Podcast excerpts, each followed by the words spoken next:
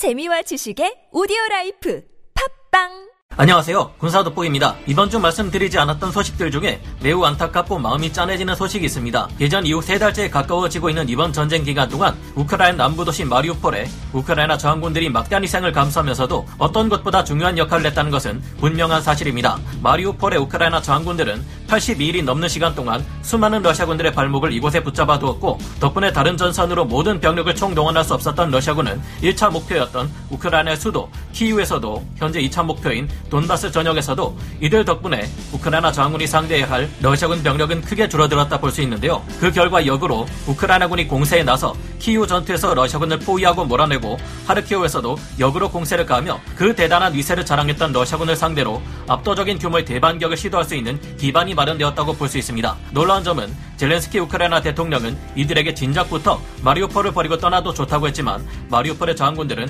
외부로부터 보급을 받기 어려운 지옥 같은 상황에서 겨우겨우 버티며 아도우스탈 제철소에서 러시아군 전략 폭격기의 폭격과 인류가 만든 가장 잔인한 무기 중 하나인 백리탄의 공습까지 견뎌냈다는 것입니다. 그러나 이들의 저항도 이제는 끝이 다가온 것일까요? 현지 시각 5월 17일 우크라이나군 최고 사령부가 마리오폴 전투에서 임무를 다했다며 아조스탈에 있는 사령관 측에 군사 작전을 종료하고 장병들의 생명을 보호할 것을 명령했습니다. 이 명령에 따라 생존해 있던 마리오폴 수비대는 러시아군의 신변 보장과 포로 대우를 보장받는 대신 아조스탈 제철소를 순순히 넘겨주는 조건으로 항복했다고 알려지고 있습니다. 그러나 현지 시각으로 5월 18일 친러 도네츠크 반군 지도자가 현재까지 마리오폴에서 총 959명이 항복했다는 것을 부인하며 끝까지 저항을 포기하지 않고 있는 우크라이나 방어군들이 남아있다는 첩보가 들려오고 있는데요. 정말 이대로 마리오폴은 러시아의 수중에 떨어지고 마는 것인지 좀 더 자세히 알아보겠습니다. 전문가는 아니지만 해당 분야의 정보를 조사 정리했습니다. 본의 아니게 틀린 부분이 있을 수 있다는 점 양해해 주시면 감사하겠습니다. 우크라이나 정부와 러시아 정부가 극적으로 합의를 이끌어냄에 따라 무려 82일 이상 치열하게 지속되어 왔던 마리우폴 아조 스탈의 전투 행위가 중지되었다는 소식이 들려왔습니다. 현지 시각 5월 16일 저녁 한나 말리아르 우크라이나 국방부 차관은 마리우폴 아조스탈 제철소에 남아있는 우크라이나군 부상병들이 러시아 점령지의 병원으로 후송되었다고 밝혔습니다. 이 부상자들 중 증세가 심각한 중상자 53명은 노보아조우스크 병원에서 집중 치료를 받게 할 예정이고 나머지 경상자 211명은 간단한 치료를 통해 우선 회복시킬 방침이라고 하는데요. 그런 다음 이들은 모두 러시아군의 포로가 되어 올레니우카에 대기하고 있다가 머지않아 진행될 양국 포로 교환 때 우크라이나로 송환될 예정이라고 합니다. 이에 따라 현재 마리우폴 우크라이나 저항군들의 마지막 거점인 아조스탈 제철소에서는 양국의 전투 행위가 중단되었으며 개전 82일 만에 끔찍했던 폭격과 폭격이 발생하지 않고 있는 상태인데요. 하지만 그렇다고 해도 이제까지 러시아군이 약속을 어겼던 적이 한두 번이 아니었던 만큼 병원에서 치료가 끝나면 곧바로 러시아군의 포로가 될 우크라이나 부상병들이 국제법을 제대로 지키며 포로 대우를 받을 수 있을 것인지 국제사회 철저한 감시가 이루어져야 하며 이를 지키지 않을 시 러시아를 압박할 수단에 대한 대책 또한 있어야 한다는 의견들이 많이 부각되고 있는 상태입니다. 현지 시각 5월 16일 오후 우크라이나군의 부상병 264명은 버스 10여 대를 통해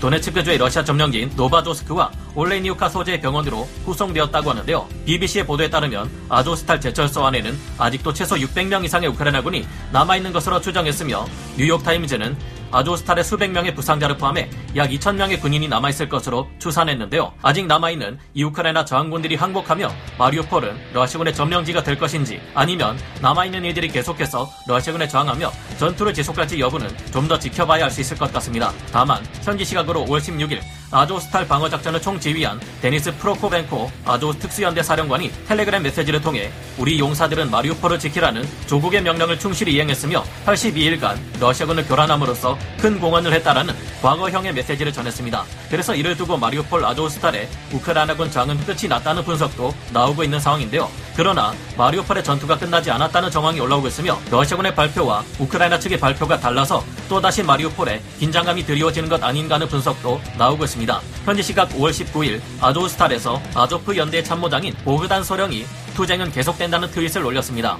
아직 소수의 우크라이나군은 계속 아조스탈 제철소에 남아있는 것으로 보이며 실제로 친러 세력인 도네츠크 인민공화국 반군들은 현재까지 마리오폴에서 총 959명이 항복했지만 여전히 방어군의 지휘관들은 항복하지 않았다고 발언하기도 했습니다. 미국의 전쟁연구소 ISW에서도 5월 19일 아직까지 아조스탈에 또다시 폭격이 이루어지고 있다는 점을 볼 때 아조스탈의 우크라이나군이 여전히 제철소 안에 남아 저항을 이어가고 있을 가능성이 높다고 판단하고 있습니다. 러시아군이 항복한 우크라이나군에 대한 투자 발표와 마리우폴 시장이 발표한 항복한 우크라이나군의 숫자 발표 또한 다릅니다. 친러 세력 도네츠크 반군 측에서는 우크라이나군 959명이 항복했다 밝히고 있지만 마리우폴 시장은 현재까지 250여 명의 우크라이나군이 항복했으며 매우 민감한 사안이라 그 이상은 말할 수 없다. 매우 아슬아슬한 협상이 진행되고 있다고 밝혀 아직까지 마리우폴에서 긴장을 놓을 수 없음을 내비쳤습니다. 러시아 측에서는 현지 시각 5월 19일까지 총 1730명의 전투원이 투항했다고 주장하고 있지만 이 주장이 사실일지 여부는 아직 알기 어려운 상태입니다. 현지 시각 5월 18일 전해지는 오신트 보고에 의하면 마리우폴 아조스탈에 우크라이나군 항복이 늦어지고 있으며 우크라이나군 보스토크 여단 사령관은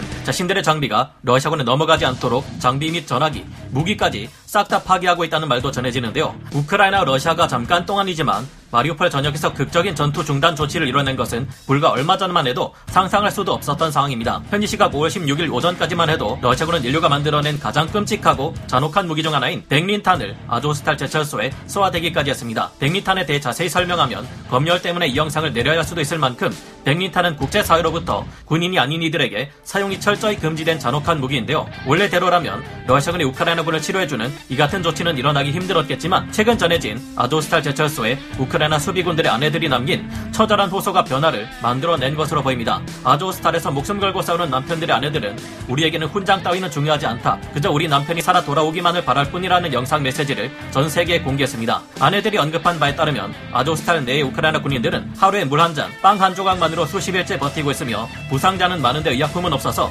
마취제 없이 수술을 할 정도로 현장 상황이 끔찍하다는 것을 알렸습니다. 러시아군에 의해 남편을 잃은 우크라이나의 한 여성은 다음과 같은 부탁을 했다고 해 우리의 가슴을 먹먹하게 하는데요. 남편을 희생시킨 러시아 군인에게 복수를 원하지 않을 테니 그를 보내주는 대신 다른 아조스탈의 우크라이나 군인을 포로 교환으로 보내달라고 요청했다고 합니다. 이미 돌아올 수 없는 남편을 희생시킨 러시아군에 대한 분노와 복수심이 너무 크겠지만 이를 이겨내고 또 다른 생명을 구하기를 요청한 이 여성의 숭고한 선택은 많은 것을 생각하게 합니다. 사실 이전에도 마리오폴 내에 끔찍한 상황을 전하는 각종 오신트 보고를 통해 전 세계 마리오폴의 어려운 상황은 여러 번 전해진 바 있었는데요. 그래서인지 최근 우크라이나와 러시아 사이에서 중립적인 입장을 취하고 했던 터키 또한 이번 협상을 이끌어내는데 한몫했고 전 세계로부터 러시아에 가해지는 제재와 압박 또한 영향을 미친 것으로 분석되고 있습니다. 내신 마리오폴의 우크라이나군이 끝까지 아조스타를 지켜낼 수 있기를 바라게 되지만 마리오폴 내에서 희생된 수많은 우크라이나군 병사와 이들의 희생을 그저 안타까운 마음으로 지켜보아야만 하는 가족들의 마음을 고려할 때 이제까지도 마리오폴의 우크라이나군은 너무 많은 것을 내줬으니 이들이 무사히 가족의 곁으로 돌아갈 수 있기를 바라게 되는 것 같습니다. 여러분의 생각은 어떠신가요? 마리오폴의 우크라이나 장군들에게 전하는 우크라이나 군 최고사령부의 메시지를 끝으로 전하며 오늘 영상 마치겠습니다. 우크라이나군 최고사령부는 마리오폴 방어군 사령관에게 아조스탈에 있는 장병들의 목숨을 살릴 것을 명한다. 그대들은 임무를 다했다. 그대들은 영웅들이며 역사에 기록되어 영원히 남을 것이다. 아조프 연대, 12방위여단, 36해병 독립여단, 국경수비대, 경찰, 자원자들, 지역 방위군 모두를 말하는 것이다. 그대들이 러시아군의 주력을 붙잡아뒀기에 우린 방어선을 구축하고 예비군을 소집하고 협력국들의 지원을 받아 침략자들에게 반격할 수 있도록 귀중한 시간을 벌 수 있었다. 지금 모든 우크라이나인들의 최우선 과제는 마리우폴 장병들의 목숨을 구하는 것이다. 그대들이 최선을 다해 나라를 지켰듯이 우리도 그대들을 위해 모든 방면에서 최선을 다할 것이다. 오늘 군사 돋보기 여기서 마치고요. 다음 시간에 다시 돌아오겠습니다. 감사합니다. 영상을 재밌게 보셨다면 구독, 좋아요, 알림 설정 부탁드리겠습니다.